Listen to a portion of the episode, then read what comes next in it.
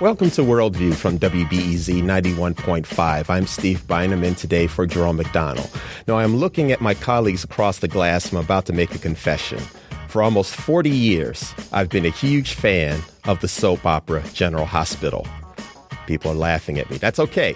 But I'm not the only one who has this guilty pleasure because each evening during Ramadan, men and women alike gather around the television sets in Egypt for the wildly popular TV dramas called Musalsalat.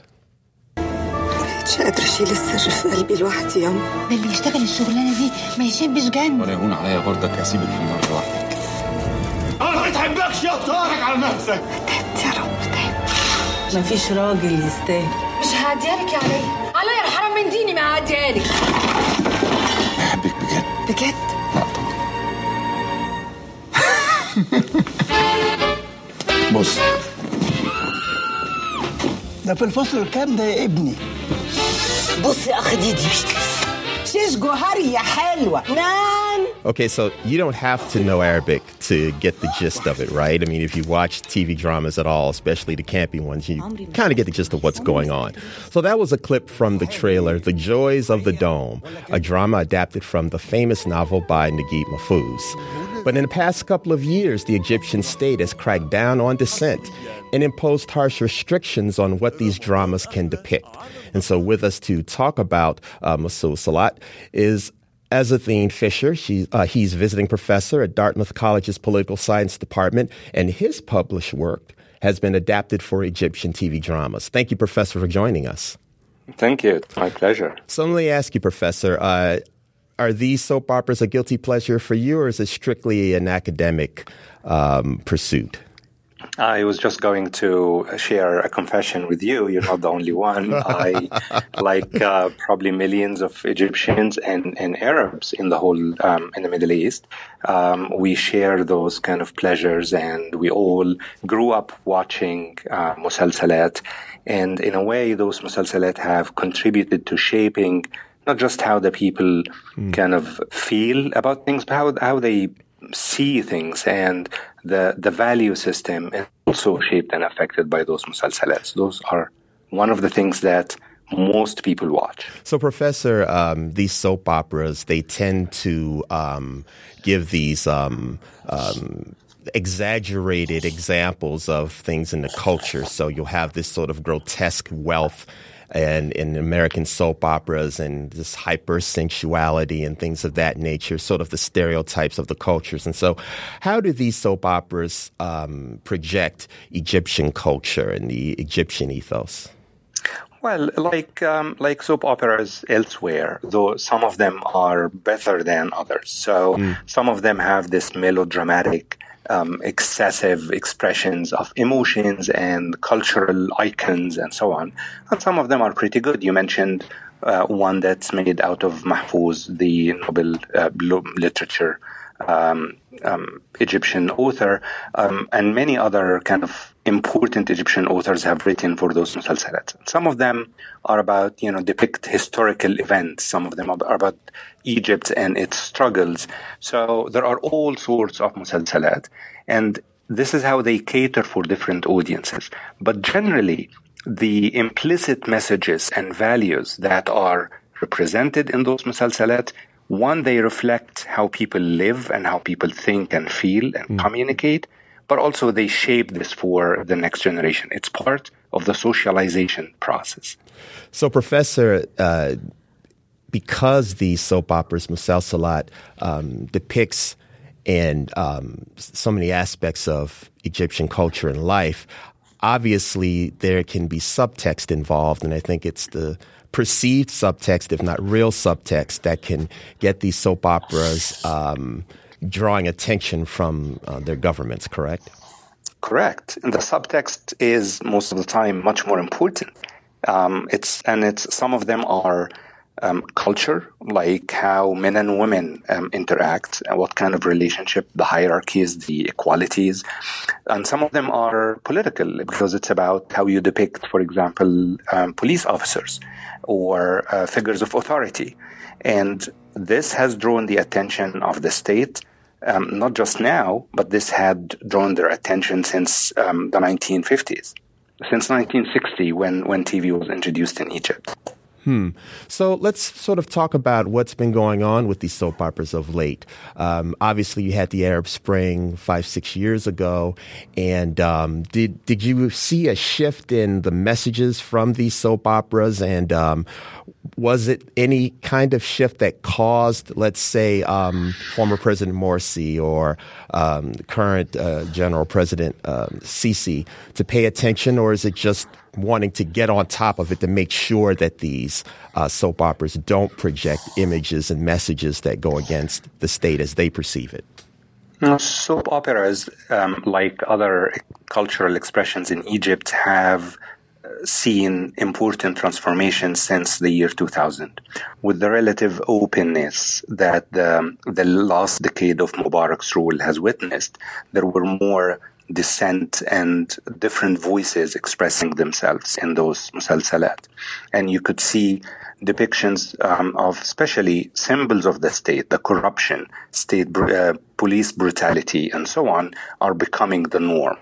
Now, with and that you know Tahrir uprising kind of built and benefited from all of this. So part of the current repression and the current restoration of order and emphasis on hierarchy is to kind of gain control over this, to stop all these um, dissenting voices that are seen as responsible for uh, quote unquote the chaos of the Tahrir uprising.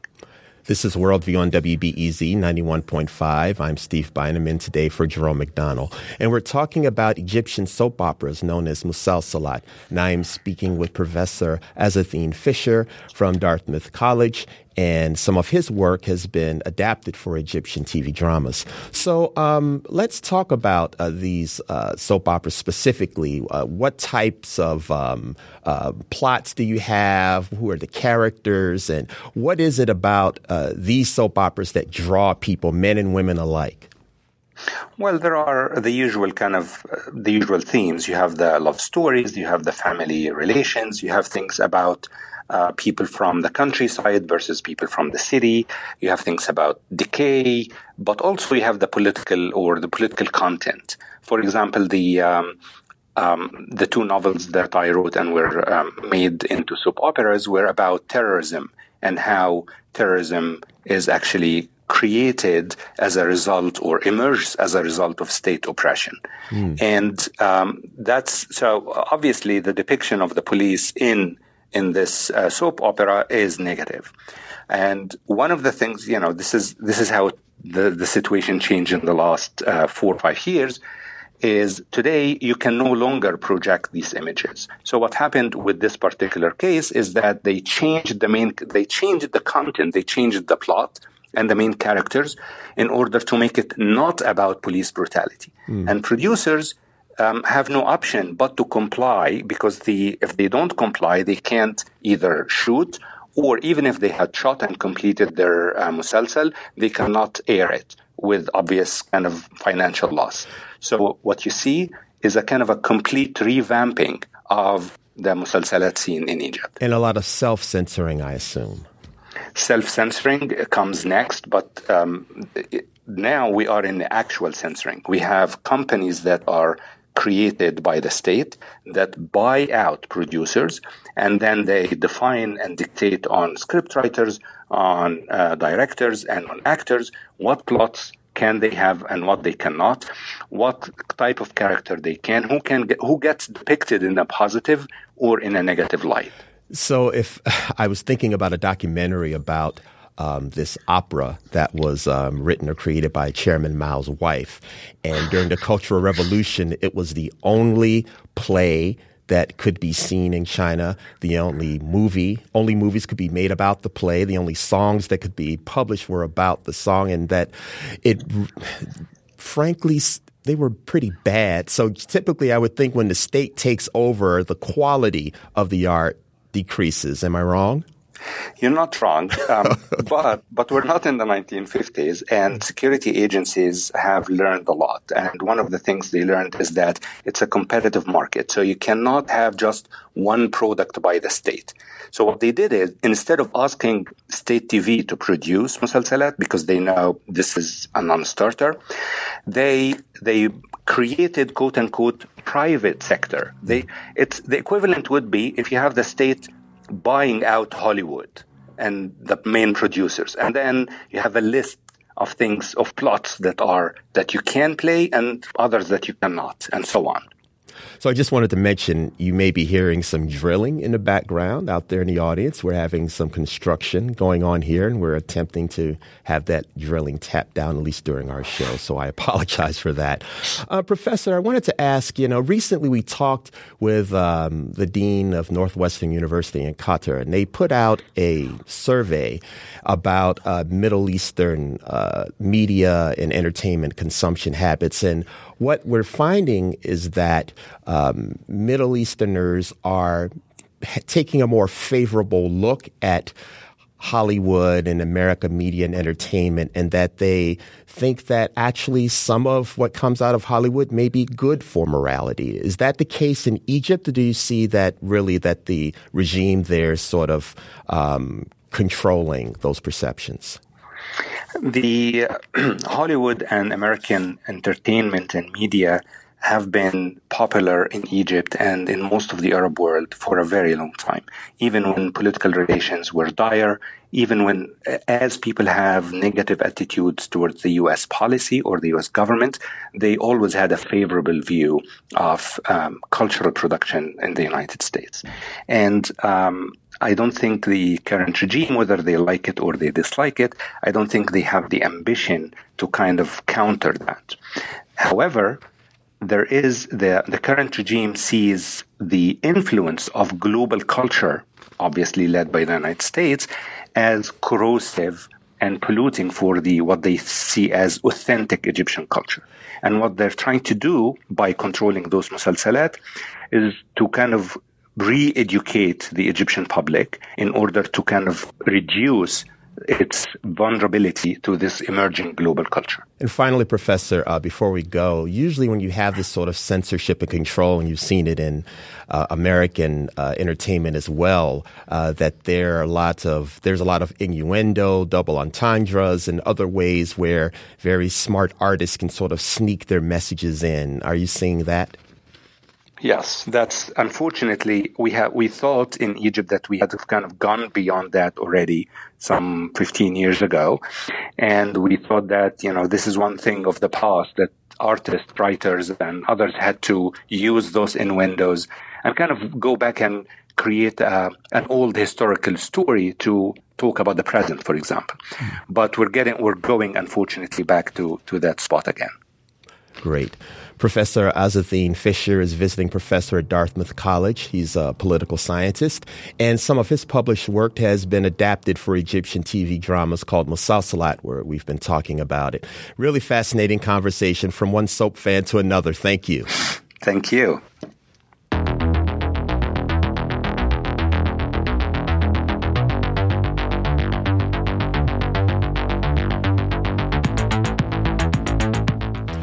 Will only Google and Apple dictate how we live?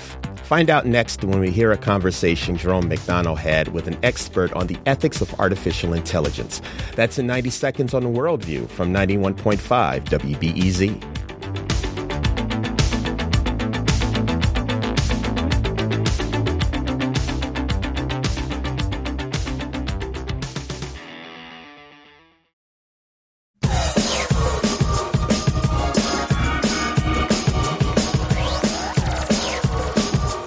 This is Worldview on WBEZ. I'm Steve Bynum in today for Jerome McDonnell. Dr. J.T. Kosmin is one of the world's top ethicists on the way technology impacts how we live. A psychologist by trade, he's also a data scientist, mathematician, and CEO of Applied AI. The organization aims to level the playing field for AI so not just the big tech companies possess it.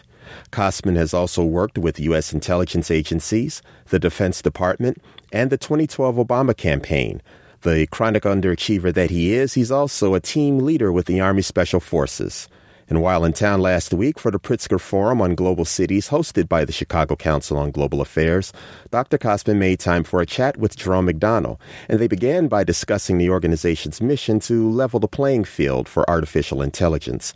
So, JT, how do you get the big tech firms to share? You know, you don't. Uh, and that's become a big part of the problem is the big boys don't share and they have no intention of sharing. There was uh, an article in the New York Times, I think it was October 22nd, 2017 by Cade Metz. And he made the point in the article that there are, are really only about 10,000 people in the world who actually know what they're talking about in AI. And the big boys are paying them these enormous salaries, anywhere from three hundred to five hundred thousand dollars for new kids, and upwards of a million dollars for people with PhD and experience. And as a consequence, they're creating this sort of oligopsony of talent, and they're hoarding all the people who have those capabilities. And so, uh, my colleagues and I have decided that's just unfair, and we're going to democratize some of those same capabilities and bring them out to people who don't have quite those budgets. Is this a good thing or a bad thing? You know, I talked with Amy Webb, a futurist, about her book earlier this year, and she makes the argument that people who are going to lead us to the next generation of artificial intelligence are the big boys. And if our big boys don't do it, the Chinese big boys will. And we're like in an arms race for artificial intelligence. And it's a good thing that these guys are powerful, that they've monopolized all the talent, and that they're focused on doing it because our government isn't really that concerned. We're, we're, we're just kind of cruising on the beneficence of these gigantic corporations. Yeah, you know, I'll agree and disagree simultaneously. Let's see if I can walk that fine line there. I agree absolutely that the government isn't doing enough. In fact, is not doing anything. I wrote an op ed recently for Government Executive magazine calling out the administration on its utter lack of commitment, uh, utter unwillingness to do anything to support. But to think that we should rely on these monopolies, oligopolies to be able to carry the day is wrongheaded candidly.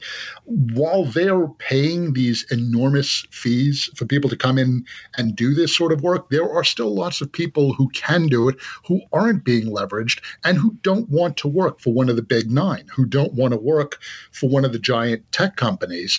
And what we tend to see whenever we see these closed environment is closed thinking interesting things always happen in the open forum, always happen at the intersections. You know, there's a book years ago I read uh, titled The Medici Effect. And it made the point that the Enlightenment was made possible by intersecting different people from different places with different ideas on different things. And uh, we find that's absolutely true in AI. What we're really in danger with now is not even with innovating new capabilities. You know, speaking of China and speaking of the uh, battle we'll have nationally Kai-Fu Lee wrote a book recently, AI Superpowers, and he contended that China is winning and will win the race for AI. I, I disagree with him as well. Uh, because really what he said in the book was this is no longer about innovation, it's about implementation. And if that's true, and I think it is, then we should really be encouraging more diverse entrepreneurs to get into the game. Well, is the implementation game something that I mean the the big boys are running the implementation game. They're doing all the experimenting. They're Amazon and Google and Facebook. They're the ones driving the bus on all that. They are, but think about the business model and the business perspective and what runs all that. Most technology starts currently in well, where the money is. Uh, they asked Willie Sutton, the bank robber, once why he robbed banks, and he said that's where the money is.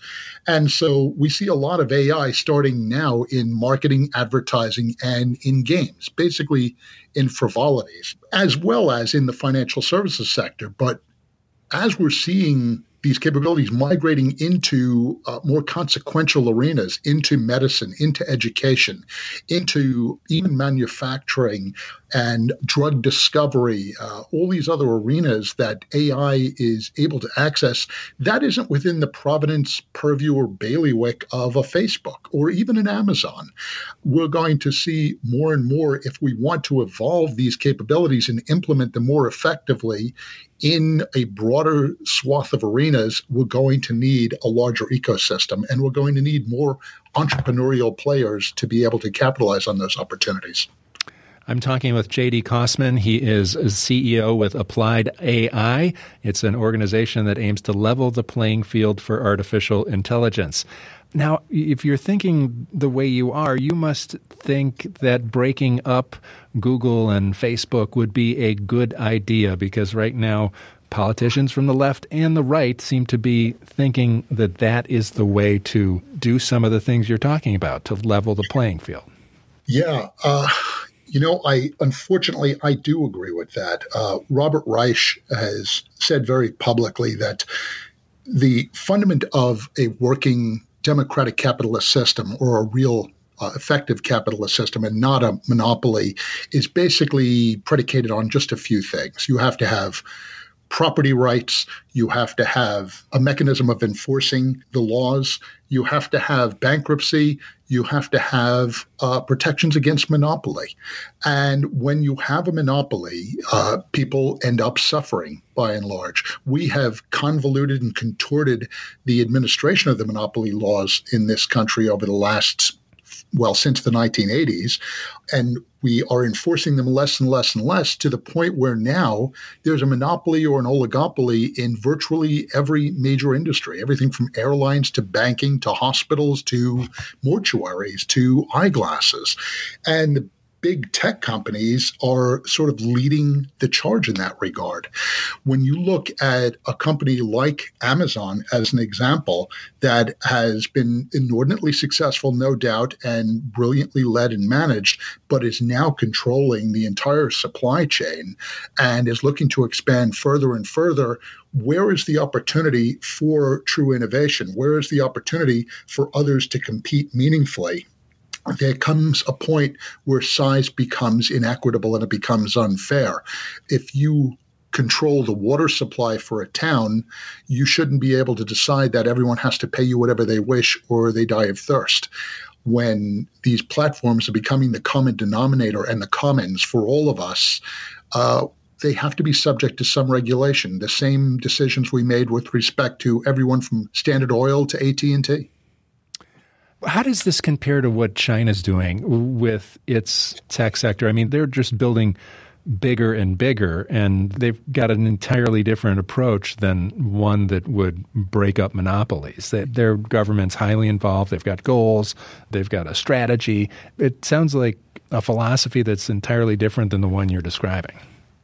It does, and it is. But I hear people from the left and the right always making the argument and the counter argument. On the one hand, they're arguing about the monopolistic trade practices of China and the state influence on business and its inherent unfairness because of its size, scope, and power. And yet, arguing that shouldn't we be emulating that? So I don't think we can have it both ways.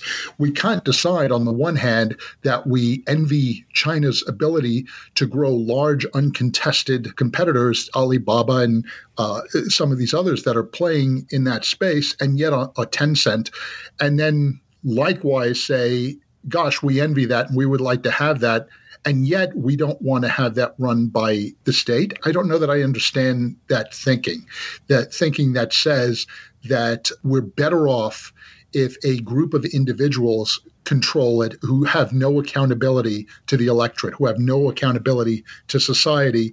Their only accountability is to stockholders. Uh, remember, since the 80s, also, we've gotten away from this notion of stakeholder interest, and board members are now exclusively focused on stockholder primacy and stockholder interest.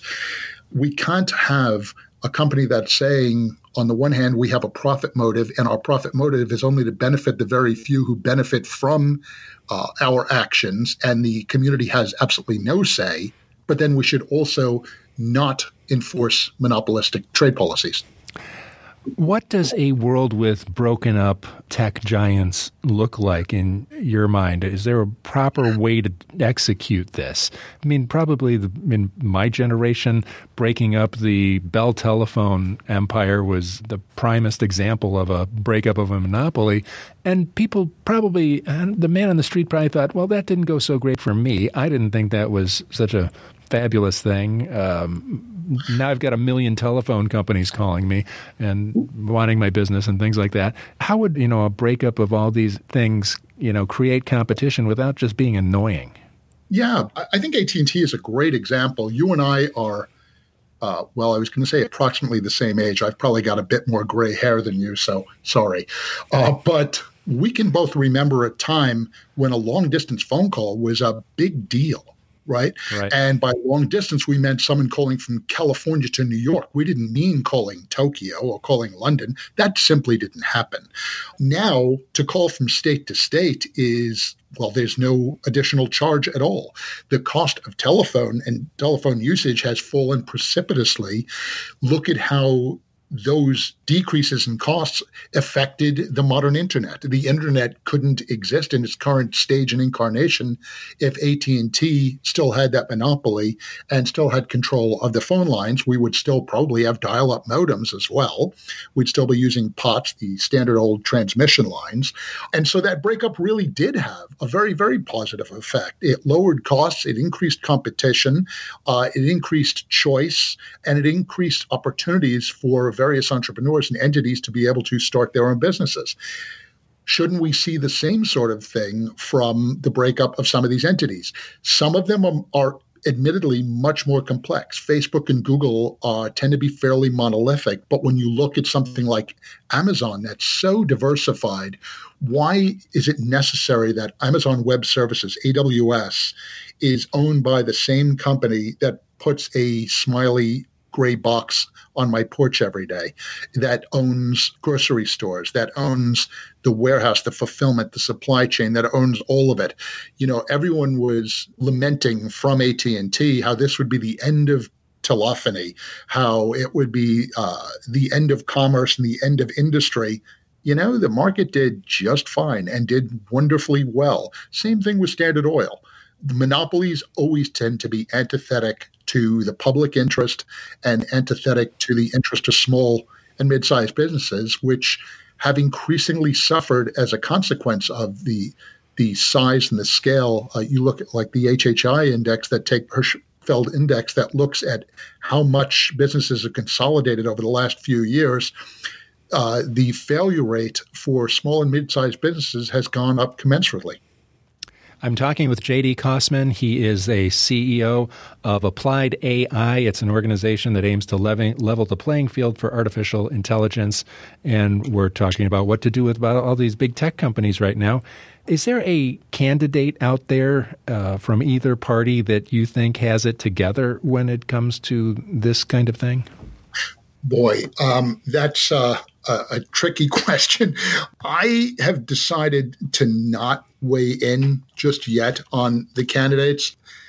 Look, Andrew Yang is obviously very attuned to these issues. He's an entrepreneur, philanthropist, uh, you know, the founder of Venture for America, and and he's the obvious go-to for people who are interested in in this sort of perspective. But then, of course, you know, you can't count out Bernie Sanders, uh, who's now being uh, out Bernied by Elizabeth Warren.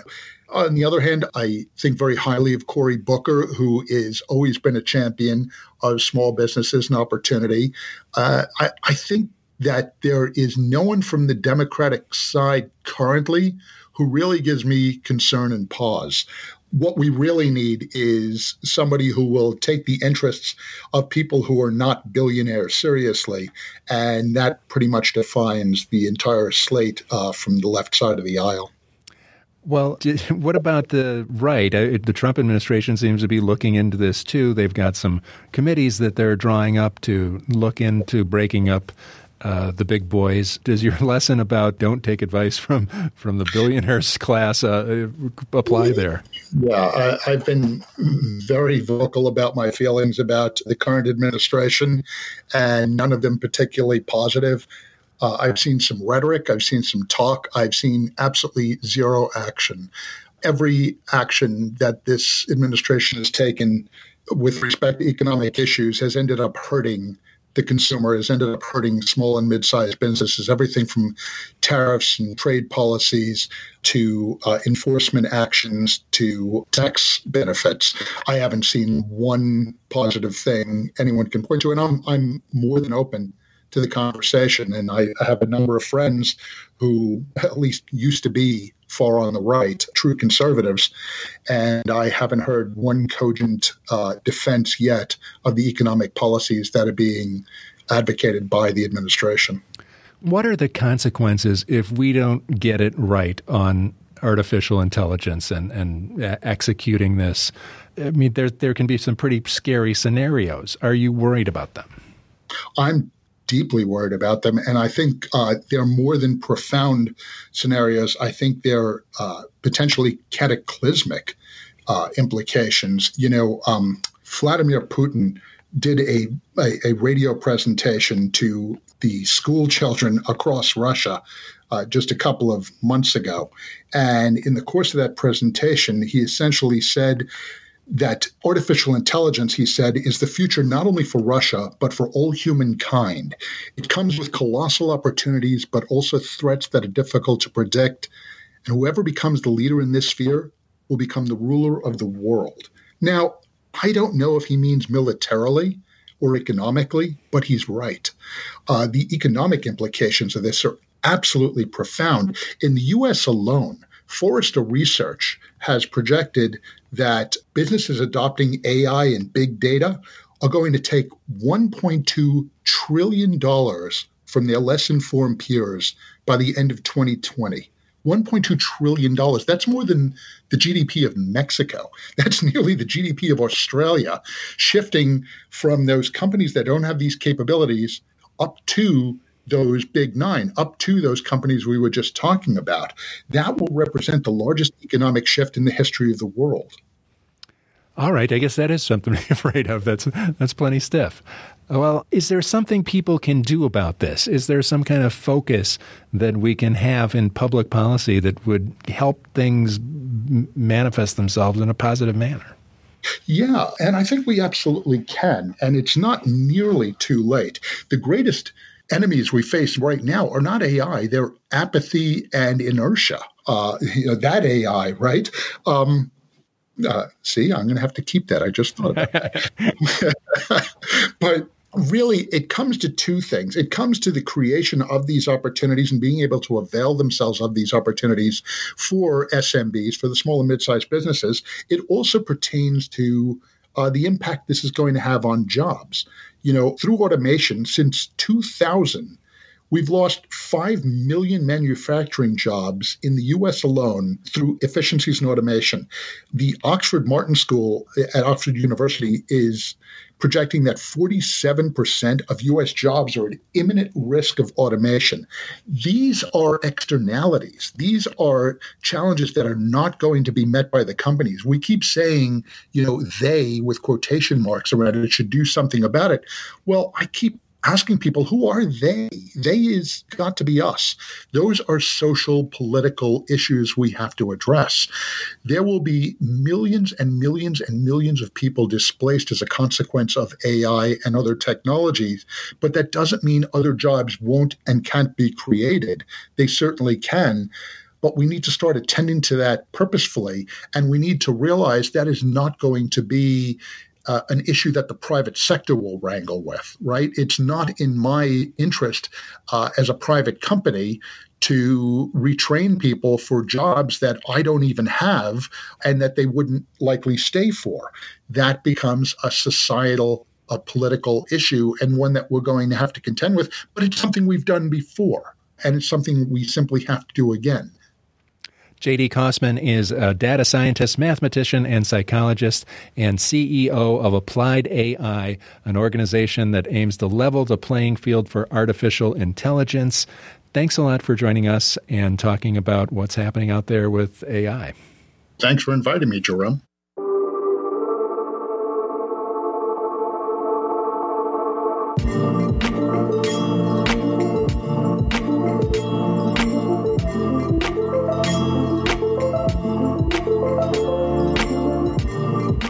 Real men cook.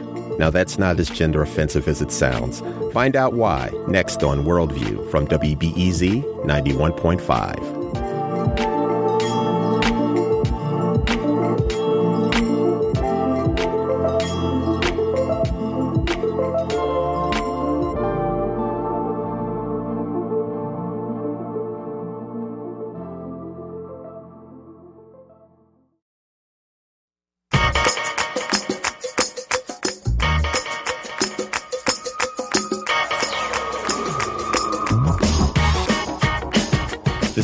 Worldview on WBEZ 91.5. I'm Steve Bynum in today for Jerome McDonnell.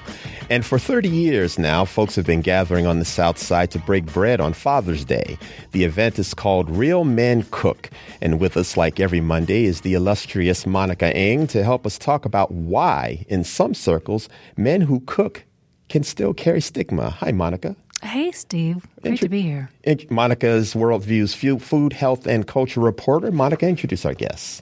Well, today we have wonderful co founder of Real Men Cook, Yvette Moyo, and Chef Harold Tinch. Welcome, guys. Thank you so much. Thank you. Good afternoon. So, so um, as Steve mentioned, this has been going on for 30 years. What was the genesis of this event? I uh, was getting married to Kofi Moyo, who this is all modeled after. We had a big blended family, and the question was where was where were his children going to be on Father's Day? And so we heard of an event in New York, and it was really for single women to come, you know, give money for a nonprofit with single men cooking, and we changed it so that families could come, so that black men, the face of black men, could be on Father's Day. And me, with my marketing background, thought it would be perfect uh, to say that all we want to see is our the truth about our men in our community. And we find globally that it's the same way that men have heart and the cooking sometimes a demonstration of their hearts. Now that's really interesting that there is still this stigma about men cooking. You know, this belief that only women should cook. You know, uh, my grandfather served in the military. Uh, my grandmother's brothers, they all served in the wars. And of course, as you know, the only thing that black men could do would either drive supply trucks or cook yes. or be chefs. And so when they came back from the war, I mean, they were excellent cooks. I mean, the, they were the best cooks in my family. My, my father too. My father worked on a train, was in the military military, and he cooked. And uh, when he cooked, it was a celebration. When my mom cooked, it was a job. So what happened? What, what, what do you think happened that all of a sudden this art form that um, our, our fathers and grandfathers brought back all of a sudden became stigmatized again? Um, you know, I think American American capitalism has a lot to do with it, where men, you know, were the breadwinners and women right. needed to be in the kitchen. And I think as uh, men uh, became uh, got some free time because they weren't doing the hard work. Mm. Uh, they they wrote and because of unemployment in our community, you know, you have to take care of who somebody has to take care of the family. And I think men rose to the occasion and rolled up their sleeves like artists and and threw down for their families and they became got instant gratification as a result. And that's what our young men really want instant gratification, and cooking is one way to get it. Well, speaking of men who cook, Chef Harold Tinch, you've made a delicious dish for us here today. Can you tell us about this dish and about the kinds of things people will find at the event? Um, this the dish that I brought today. It was uh, it's a chermoula shrimp and grits. Mm. Um, oh Talk to me about what chermoula is a, a, green sauce. Shrimp and grits, yes, my wife's a, favorite uh, yeah. Oh, combination. It's a uh, Northern African uh, mm. sauce. Wow. Usually uh, reserved for like seafoods. Mm-hmm. Anytime you go to a restaurant, um, your chermoula usually be on like a white fish, like halibut mm-hmm. or or something mm. of the sort. And um, just uh, with Real Men Cooks, you just you'll just run into a lot of men that um, that's that's built around brotherhood and just supporting each other and um, just uh, a lot of camaraderie and just people just sharing sharing recipes, sharing different techniques on uh, how to make different dishes. Um, it's just a fun time. Now, Harold and Yvette, uh, aside from the cooking component, there's also a healing component to Absolutely. this gathering. Can you talk about that?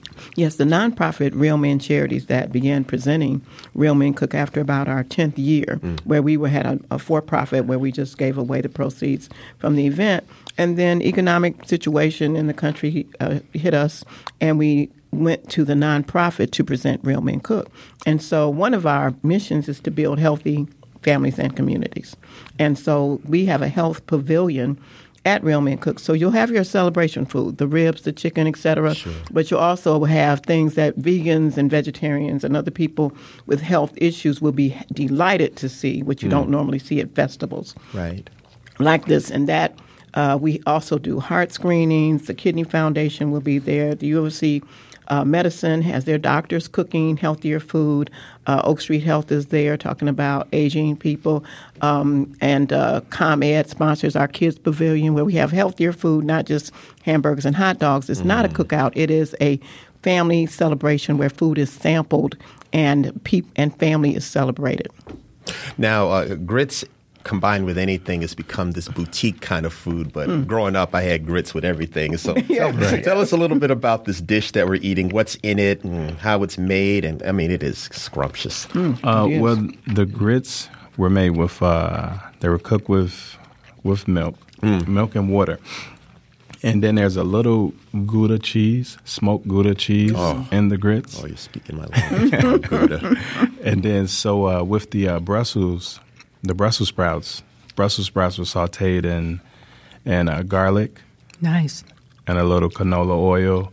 Then the shrimp thrown in, sautéed with it. A little uh, a little clam juice to mm. add the taste, and then the uh, the chermoula. Added that in and finished it with that, and let it simmer for a little bit, and then brought it all together. So is everything mm. at Real Men Cook going to taste this delicious? yes, every year.